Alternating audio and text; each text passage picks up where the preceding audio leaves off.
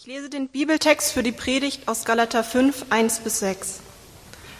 Zur Freiheit hat Christus uns befreit.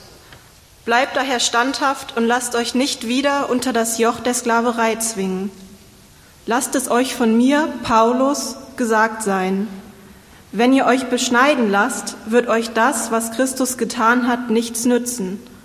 Ich weise jeden, der sich beschneiden lassen will, noch einmal mit allem Nachdruck darauf hin, mit seiner Beschneidung verpflichtet er sich, das ganze Gesetz zu befolgen.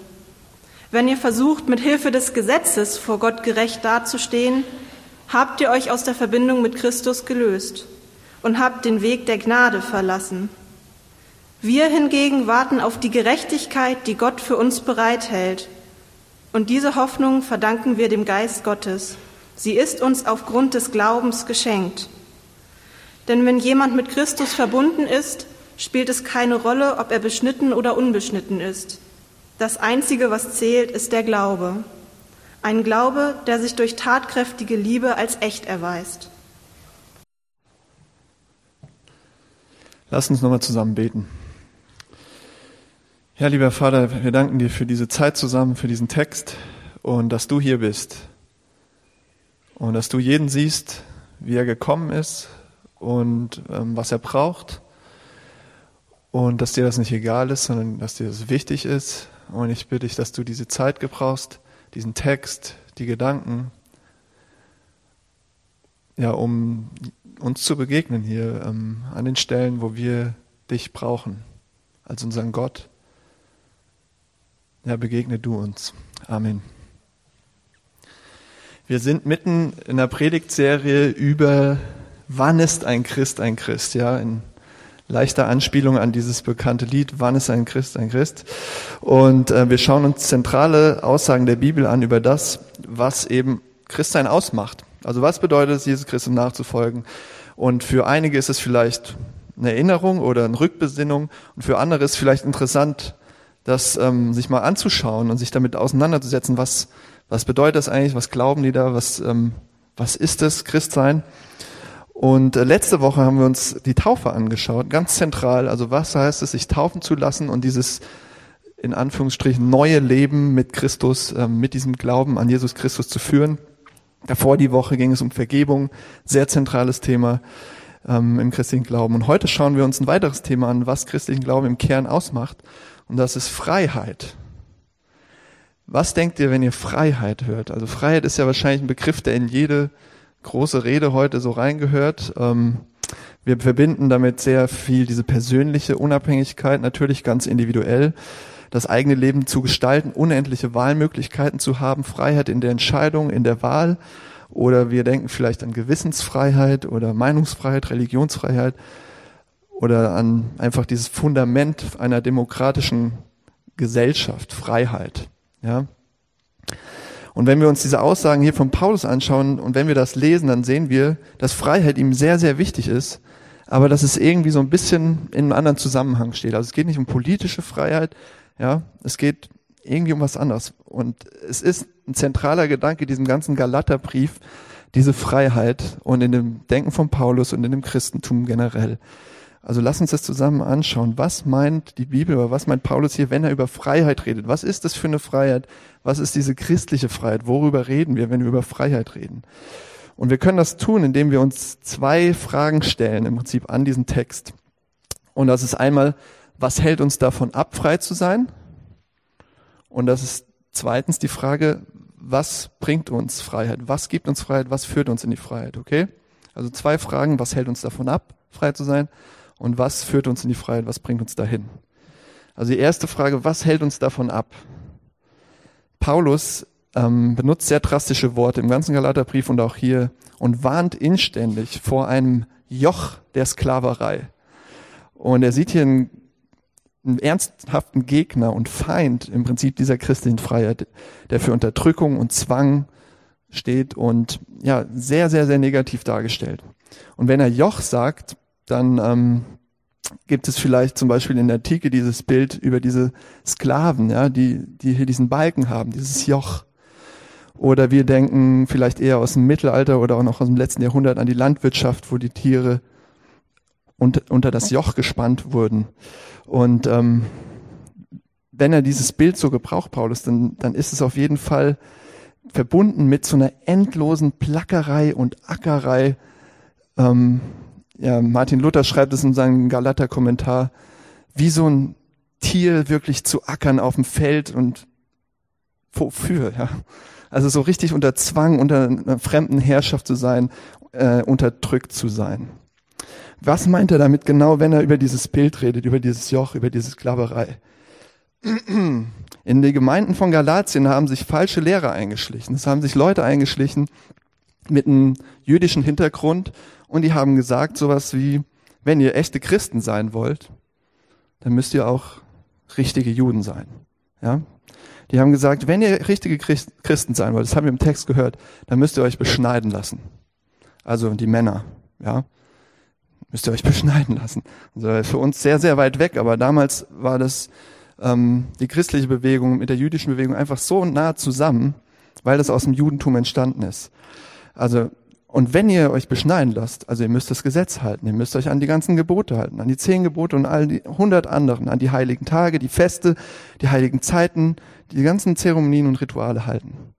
Sie sagten eigentlich, um echte Christen sein, müsst ihr Juden sein.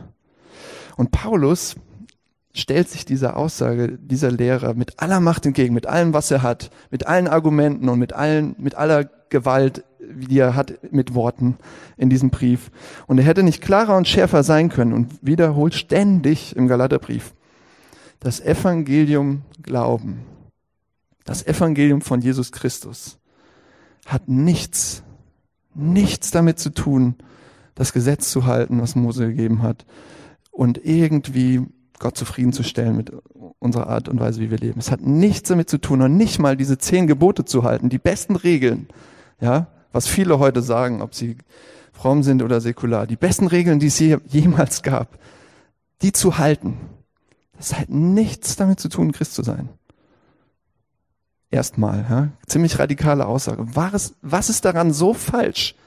Was ist ist doch gut, ist doch gut, ethisch gut zu leben, ist doch gut, sich an Regeln zu halten. Was ist so falsch damit hier in diesem Kontext, in dieser Aussage, in dem Galaterbrief? Und wenn wir uns das näher so anschauen, dann ist das Gesetz nicht das Problem. Das hat Gott gegeben für Israel und das war gut. Dann sind diese ganzen Gebote nicht das Problem, die zehn Gebote sind nicht das Problem. Das Problem ist das, was die Galater damit gemacht haben, wie sie es benutzt haben, wie sie es gebraucht haben, ihre Anwendung, ihr Umgang damit. Und in Vers 4 in unserem Text nennt Paulus den springenden Punkt. Da sagt er, wenn ihr versucht, mit Hilfe des Gesetzes vor Gott gerecht dazustehen. Also das ist seine ganz klare Kritik. Also wenn ihr versucht, das Gesetz zu benutzen, um vor Gott besser dazustehen oder sogar ganz gerecht, und hier ist der Knackpunkt, was Paulus auf die Palme bringt, wo er argumentiert, wo er wütend wird. Das sieht man in dem Brief. Ähm, die Galater stellen das Gesetz, also diese ganzen moralischen, religiösen, rituellen Ordnungen, auf eine Stufe mit Jesus Christus. Sie meinen durch diese Bemühungen, religiös, moralisch, kultische Bemühungen, können sie die Meinung von Gott über ihr Leben ändern können sie die Sichtweise, wie Gott auf ihr Leben schaut, ändern, indem sie das alles tun, die Festtage halten, die Rituale, die Gebote. Sie meinen, sie können Gott zufriedener machen und ihn zum Lächeln bringen, ihn stolz machen. Sie denken, so können sie ihre Beziehung zu ihm irgendwie beeinträchtigen und verbessern. Ja. Und Paulus regt sich auf und er fragt sie, habt ihr den Verstand verloren? Habt ihr alles vergessen, was ich euch gesagt habe? Nie und nimmer, niemals vergesst es. Indem ihr so und so lebt, indem ihr das und das tut, bewirkt ihr bei Gott nichts. Ihr macht euch zu Sklaven eines unerbittlichen Herrn. Und das Gesetz wird euch unterdrücken. Diese Gebote, das wird euch unterdrücken, unterwerfen. Und ihr werdet nur noch euch darauf konzentrieren, bin ich richtig oder falsch? Habe ich sie richtig gemacht oder falsch? Ihr werdet euch nur noch ängstlich darum drehen, habe ich sie richtig gemacht? Habe ich das genau richtig gemacht? Habe ich mich hier rangehalten? Ja, Paulus weiß, wovon er redet. Er hat das gelebt. Und ihr seht, wie emotional er da wird.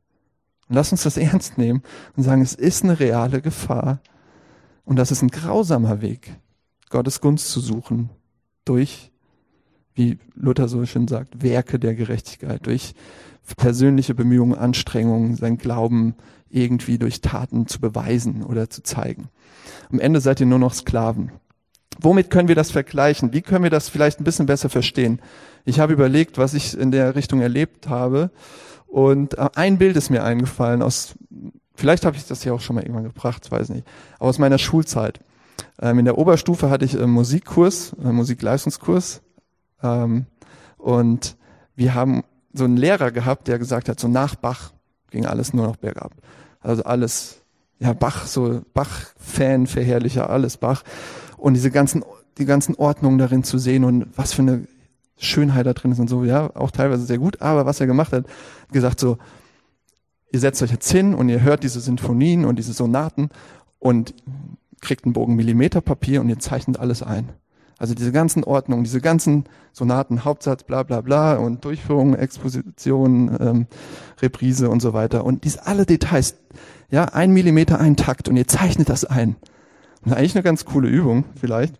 Aber was bei mir passiert ist, ich saß da und hab die, dieses Millimeterpapier verschwommen alles und ich musste irgendwie das einzeichnen, wo was ist und in meiner zittrigen Hand da habe ich irgendwas dahingeschmiert und was passiert ist. Ich habe nur noch irgendwie versucht, das zu verstehen, zu ordnen, zu strukturieren, diese Elemente des Stücks und zu gucken, was macht er da gerade, wie hat er das geschrieben, wie hat er das gedacht.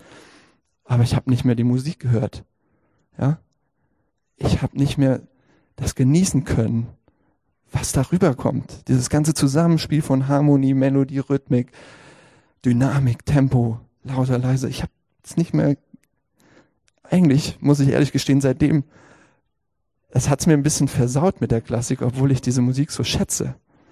Aber ich konnte es nicht mehr genießen. Ich sah nur noch dieses Millimeterpapier und alles irgendwie da richtig einzutragen, ja. Und dasselbe passiert, wenn wir uns Gott so vorstellen und durch diese Gesetze, Ordnungen, Strukturen, was ich versuchen zu nähern und ihn irgendwo da reinhaben zu wollen, ja. Wir werden ziemlich, ziemlich kleinkariert. Wir werden ziemlich so Millimeter-Christen. Wir sehen nicht mehr diese atemberaubende Schönheit und Größe und Herrlichkeit Gottes, sondern nur noch den Gesetzgeber. Und wenn ich diesen Schritt mache, ist das richtig oder falsch? Ist das richtig oder falsch? Darf ich das? Darf ich das? Ja? Und wir versuchen nur noch die ganze Zeit zu überlegen, bin ich richtig oder falsch? War das richtig oder falsch? Lag ich richtig oder falsch? Und wir wollen eine gute Note, wir wollen eine gute Beurteilung von ihm, wir wollen ihn stolz, wir wollen ihn lächeln sehen. Und Paulus sagt, das ist völlig die falsche Richtung. Das ist so in die falsche Richtung. Was bedeutet das jetzt praktisch für uns heute? Wir, ich glaube, wir, keiner überlegt hier, ob er sich wegen seinem Glauben beschneiden lassen will. Vielleicht, aber eher nicht. Es ist vielleicht wirklich eher für den jüdischen Kontext. Aber ähm, zwei Anwendungen, was es für uns bedeutet. Zuerst die Anwendung, dass es Religiosität oder christlich gut gemeinte, sogar biblische Bibel, bibelfundierte religiöse Regeln und Religiosität mit einem kleinen Dreh ganz schnell zu das werden, was Paulus hier anfängt, zu so einem Ersatz für das Evangelium werden und uns tyrannisieren und runtermachen und fertig machen. Reale Gefahr. Zweites ist jede andere noch so säkulare Sache, mit der wir versuchen, das zu bewirken, mit irgendeiner Regel, irgendeinem Gesetzen, nicht aus der Bibel, von irgendwoher, die werden dasselbe tun. Ja, also die, die nichts mit dem biblischen Gesetz zu tun haben, ihr macht dasselbe nur auf andere Art und ich versuche euch das zu zeigen. Euch selbst zu rechtfertigen mit bestimmten Regeln, an die ihr euch haltet. Okay, zuerst die religiöse Variante. Also egal wie sehr ihr euch bemüht, ihr werdet nichts daran ändern, was Gott über euch denkt. Und Paulus sagt das, egal wie viel Wunder ihr erlebt habt. Heilungen, ähm, egal wie viel ihr euch für Gott engagiert, wie moralisch ihr lebt oder die Bibel lest jeden Tag und tausende von Predigten online angehört habt und ja, es ändert nichts an eurer Beziehung zu Gott.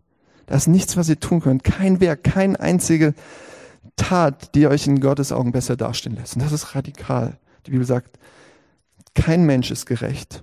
Das ist eine. Kein Mensch ist gerecht in Gottes Augen lebt so, wie Gott es will. Und keiner schafft es, sich dahin zu entwickeln durch seine Anstrengungen. Keiner.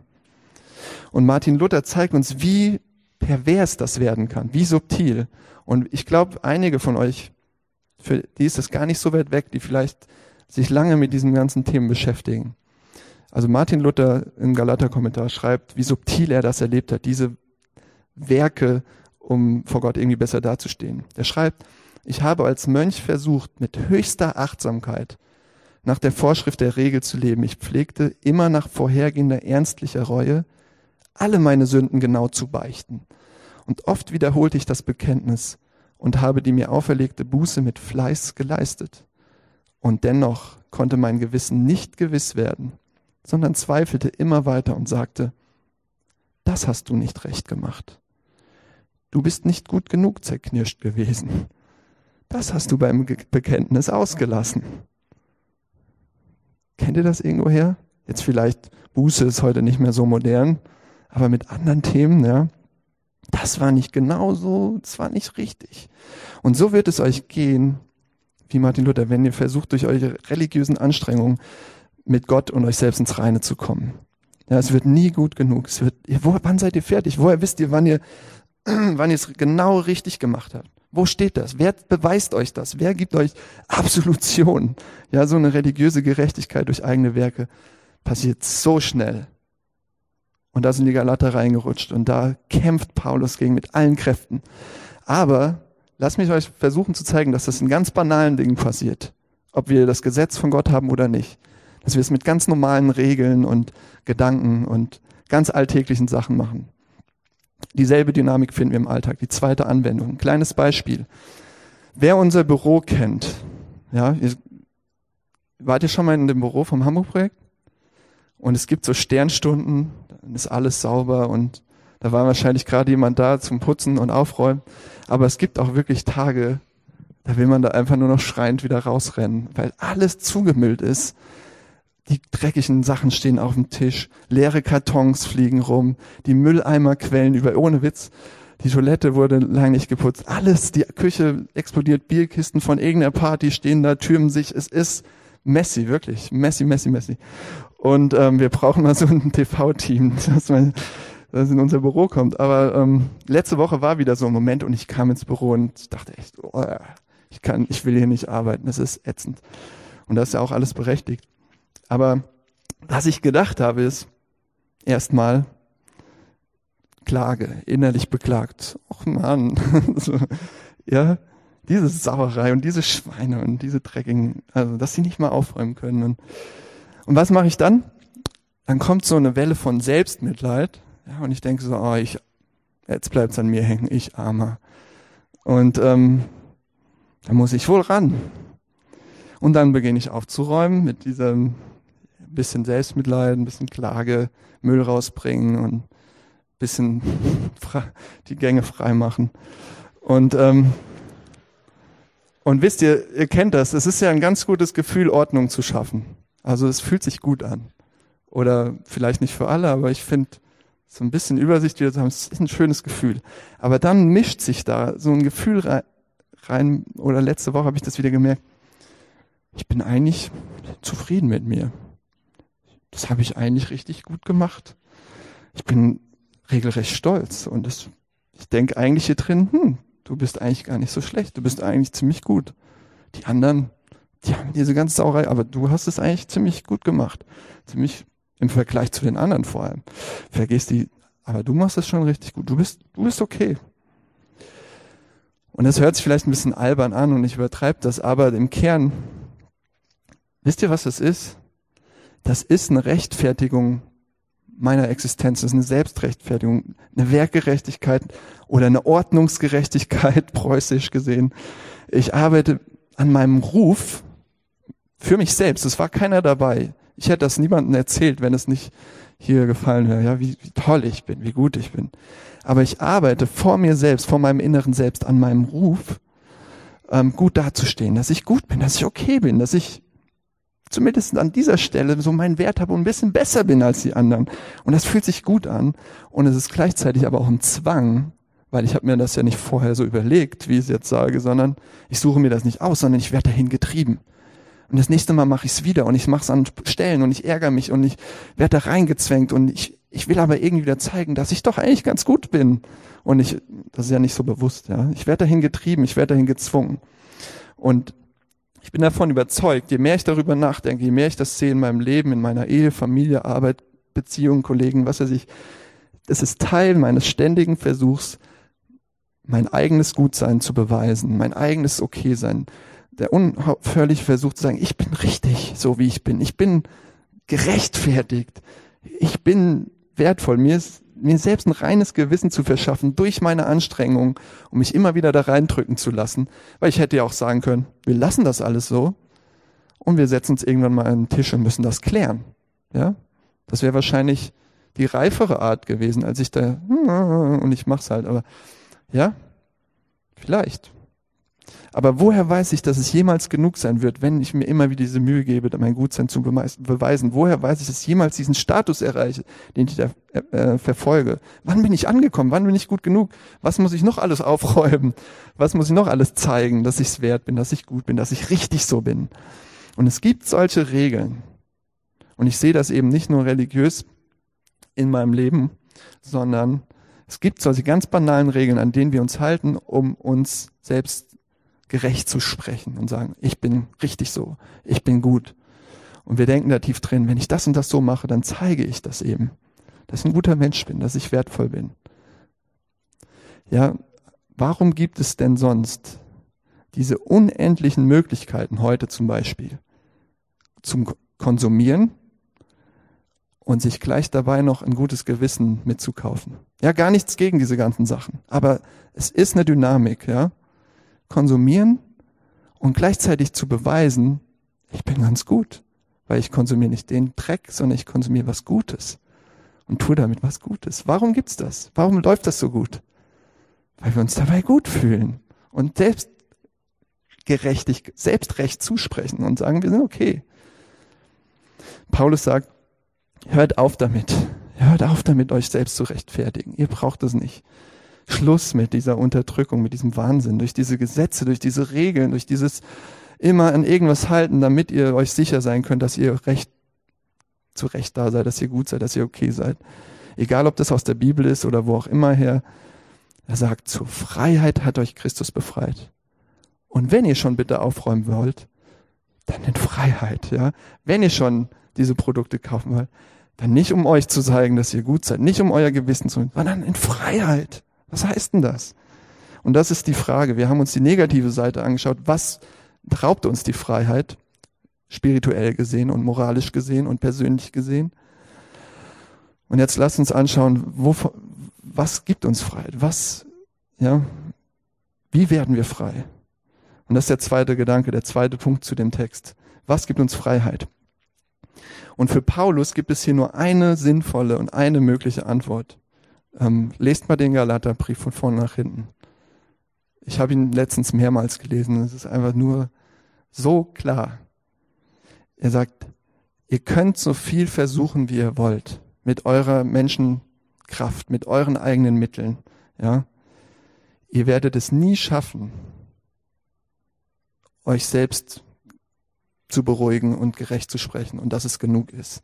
Ja, ihr werdet euch nie selbst so hinstellen können, dass ihr fertig seid, gerecht gesprochen, safe, sondern ihr wisst immer, dass es nie gut genug ist. Es wird immer weitergehen, ihr seid getrieben und ihr bleibt unfrei. Das sagt er im Galaterbrief. Okay, wenn wir nichts dafür tun können, warum sind wir dann hier? Was machen wir hier eigentlich? Wenn wir sagen, wir können nichts aus eigener Kraft tun, warum setzen wir uns hier hin und hören uns das an? Ja, was, was gibt uns denn dann diese Freiheit, wenn, wenn wir so da raus sind? Mit unseren Bemühungen und Anstrengungen. Und Paulus sagt es in Vers 5. Da geht's los. Wir warten auf die Gerechtigkeit, die Gott für uns bereithält. Ja? Eine Gerechtigkeit, von der ihr nicht mal geträumt habt. Wir warten auf die Gerechtigkeit, die Gott für uns bereitet. Wir hören auf mit diesem ganzen Versuchen, uns selbst das zu geben. Wir warten darauf, dass Gott uns das gibt. Und was er hier macht, ist, und was er in dem Galaterbrief immer wieder macht, er nimmt den Fokus weg von uns, so, ja, und hält ihn auf Gott, Spot auf Gott, so, ja. Von dem, was wir alles tun können, erreichen können, schaffen können, unsere Anstrengungen, unsere Bemühungen, was Gott versprochen hat zu tun. Was seine Verheißungen sind, was seine Zusagen sind, sein Zuspruch ist für uns. Was hat Paulus diesem Glaubenseifer entgegenzusetzen, der Galater? Ja, die so gerecht leben wollen, die es richtig machen wollen, die das Gesetz halten wollen, die so richtig Vollgas geben wollen, religiös gesehen, die richtig recht leben wollen. Was hat er dem entgegenzusetzen? In Kapitel 4 bringt er seine Antwort auf den Punkt. Da sagt er, doch als der festgesetzte Zeitpunkt da war, sandte Gott seinen Sohn, geboren von einer Frau und dem Gesetz unterstellt. Gott sandte ihn, um uns aus der Gefangenschaft des Gesetzes freizukaufen und als seine Kinder anzunehmen. Und weil ihr seine Kinder geworden seid, hat Gott euch den Geist seines Sohnes ins Herz gegeben, so dass ihr zu Gott nun lieber Vater sagen könnt. Ihr seid jetzt keine Sklaven mehr, sondern Kinder Gottes. Und als seine Kinder gehört euch alles, was ihm gehört. Und das ist, was Paulus macht. Und das ist, warum wir uns hier zusammensetzen und uns das anhören und uns auf alle möglichen Arten und Weisen uns immer wieder daran zu erinnern. Das ist, was Gott getan hat.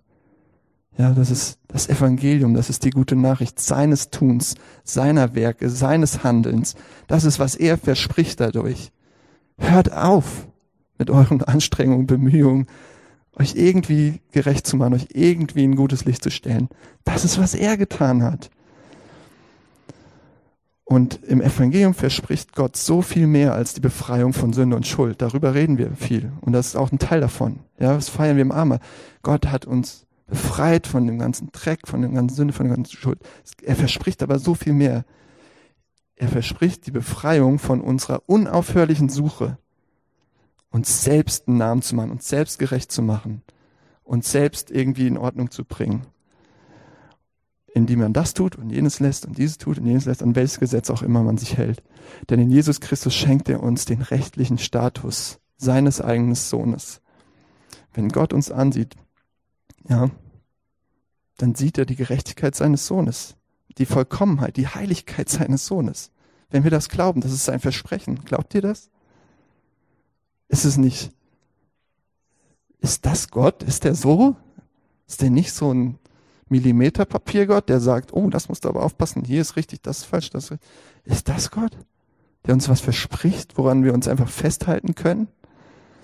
Wie, wie ist das möglich, sowas zu glauben?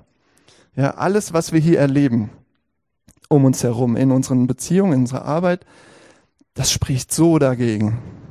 Das ist wirklich eine andere Dimension, worüber wir reden. Ja, das spricht dagegen. Wir kämpfen ständig. Und ich, ich sage euch, warum. Ich glaube, dass viele Leute sehr müde sind und ausgepowert und gestresst. Wir kämpfen ständig daran, unseren Ruf irgendwie sauber zu machen oder uns selbst zu reinigen, uns selbst einen Wert zu geben, uns selbst gerecht zu machen, irgendwie gut zu, dazustehen, was weiß ich, vor uns selbst, vor anderen, vor den Eltern, vor irgendjemandem. Das ist so anstrengend. Neulich habe ich einen Bericht von einer Frau gehört. Sie hat zurückgedacht an eine Schlüsselszene in ihrer Kindheit. Ja? Und sie berichtet, ich lese das mal kurz vor. Ich sah, wie meine ältere Schwester die weißen Geschäftshemden unseres Vaters auf die Wäscheleine hängte.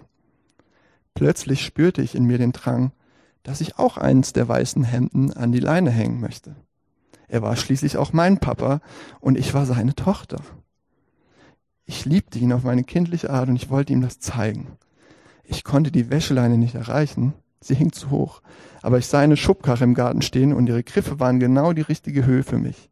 Ich merkte aber nicht, wie rostig sie waren und ich hing das nasse Hemd fröhlich mit Wäscheklammern an die Griffe. Als mein Vater nach Hause kam und sein Hemd auf der Schubkarre sah, wurde er sehr wütend mit mir und bestrafte mich mehrmals, weil ich sein Hemd ruiniert hatte. Ich habe nicht verstanden, wie sehr mich dieses Ereignis und viele ähnliche in meinem Leben beeinflussten und mich geprägt haben.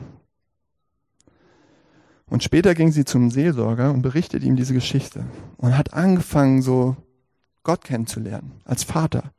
Und sie sagte zu ihm, wenn Gott mich dort als Vater gesehen hätte, hätte er das Hemd nicht beachtet und mich einfach umarmt und lieb gehabt.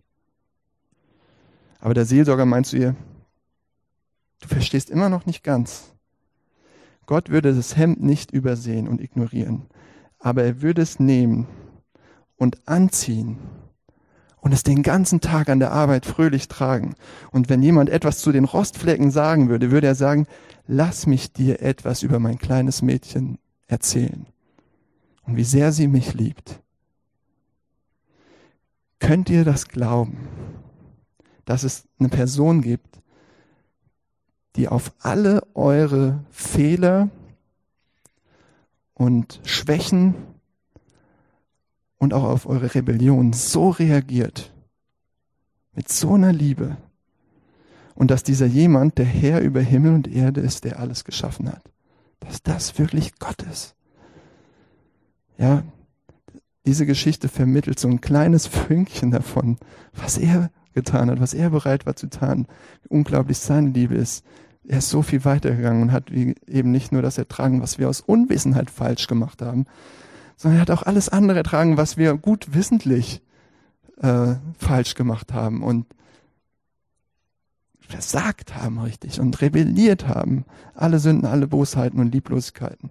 Er hat es angezogen mit Freude und es wurde auf ihn gelegt. Er hatte sich angezogen und ist damit ans Kreuz gegangen, um allen zu zeigen und dieser ganzen Welt zu sagen, und das ist so sehr, wie ich euch liebe, nicht weniger. Ja, nicht die Strafe, sondern ich zieh das an, das Ding. Und ich zeige euch, wie lieb ich euch habe. Und ich sterbe für euch. Und das ist nicht das Ende, sondern dann nimmt er sein strahlend weißes Hemd, seine Gerechtigkeit des Sohnes Gottes, seine Heiligkeit. Lest in den Evangelien, wie Jesus gelebt hat, wie er geliebt hat, wie gerecht er war, wie, wie nah er den Menschen war. Lest euch das durch und er nimmt seine Gerechtigkeit und zieht sie uns über, sein weißes Hemd und sagt, du bist gerecht, du bist ein Kind Gottes. Und diese ganze Freude und das ganze Lob und die Anerkennung des Vaters wird euch angezogen, gilt euch. Könnt ihr das glauben? Könnt ihr das annehmen? Könnt ihr das aufsaugen? Könnt ihr das ranlassen? Dass Gott euch so sieht? Da ist eine Freiheit drin, ja, die alles übersteigt, was ihr euch erträumen könnt. Eine Freiheit, unfassbar. Jede Anklage, jedes schlechte Gewissen, alles, was irgendwer über euch denken könnte, was, wie mies euch jemand findet oder wie mies ihr euch selbst gerade findet. Ja? Jede Anschuldigung, jedes Versagen, jedes Scheitern, jede Charakterschwäche. Er zieht es alles an und nimmt es mit sich in den Tod um euch frei zu machen davon und zu sagen, ich bin Gott und ich sage, ihr seid frei davon. Ihr seid geliebte Kinder. Und ihr müsst niemanden beweisen, wie gerecht oder wie nett oder wie gut ihr seid. Euch selbst nicht, keinem anderen. Ihr müsst es nicht. Ihr müsst es nicht. Ihr müsst nicht. Ja? Müssen, müssen, müssen.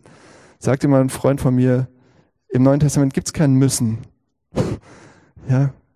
Ihr müsst nicht. Ihr seid, das hat Matze letzte Woche gepredigt, ihr seid, durch Jesus Christus seid ihr nicht nur okay, gerade so ein bisschen okay oder nicht nur passabel gut, okay.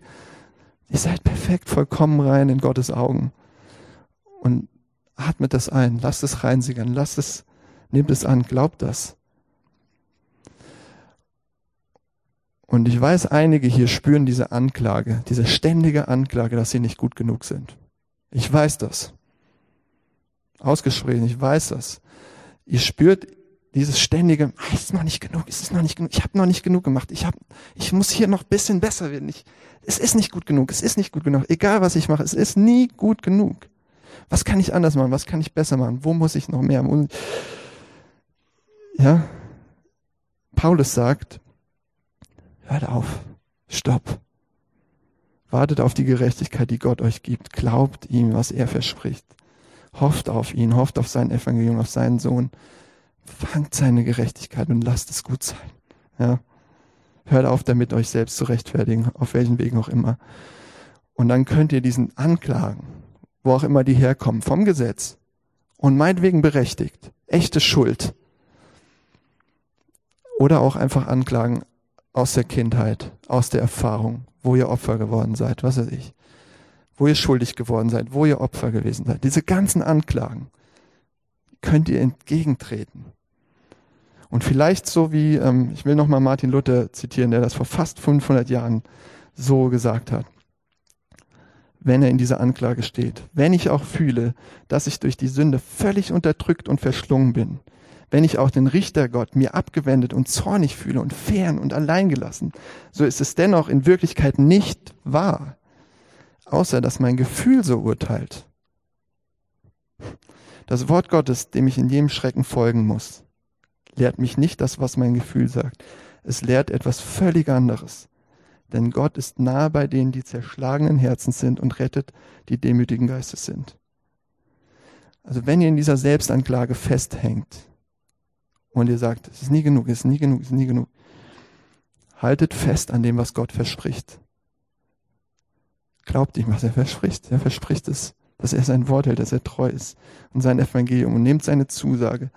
Mit Christus gibt er euch diese Freiheit vom Gesetz, von diesen ganzen Anklagen. Er ist dafür gestorben, er hat dafür bezahlt, er hat das Hemd angezogen, das dreckigste und gibt euch ein neues weißes Hemd. Ihr müsst, ihr müsst nichts mehr beweisen, ihr müsst euch selbst nichts beweisen, nichts klarstellen, nichts erklären. Zur Freiheit hat Christus uns befreit. Lass mich nochmal beten. Lieber Vater im Himmel, du willst, dass wir in dieser Freiheit leben als deine Kinder. Nicht als Sklaven irgendeines Gesetzes, nicht mal deines Gesetzes, weil wir nichts, nichts dafür tun können, uns irgendwie gerecht zu machen, irgendwie diesen Status zu bringen. Okay, gut, was weiß ich zu sein. Es wird nie genug sein. Es wird uns unterdrücken und knechten und foltern, bis wir echt ganz unten sind. Befreie uns durch deinen Geist. Und ich bitte dich, zeig uns, dass wir deine geliebten Kinder sind und dass du uns nicht alleine gelassen hast. Und gib uns Kraft, dir zu vertrauen, gerade in der Anklage. Amen.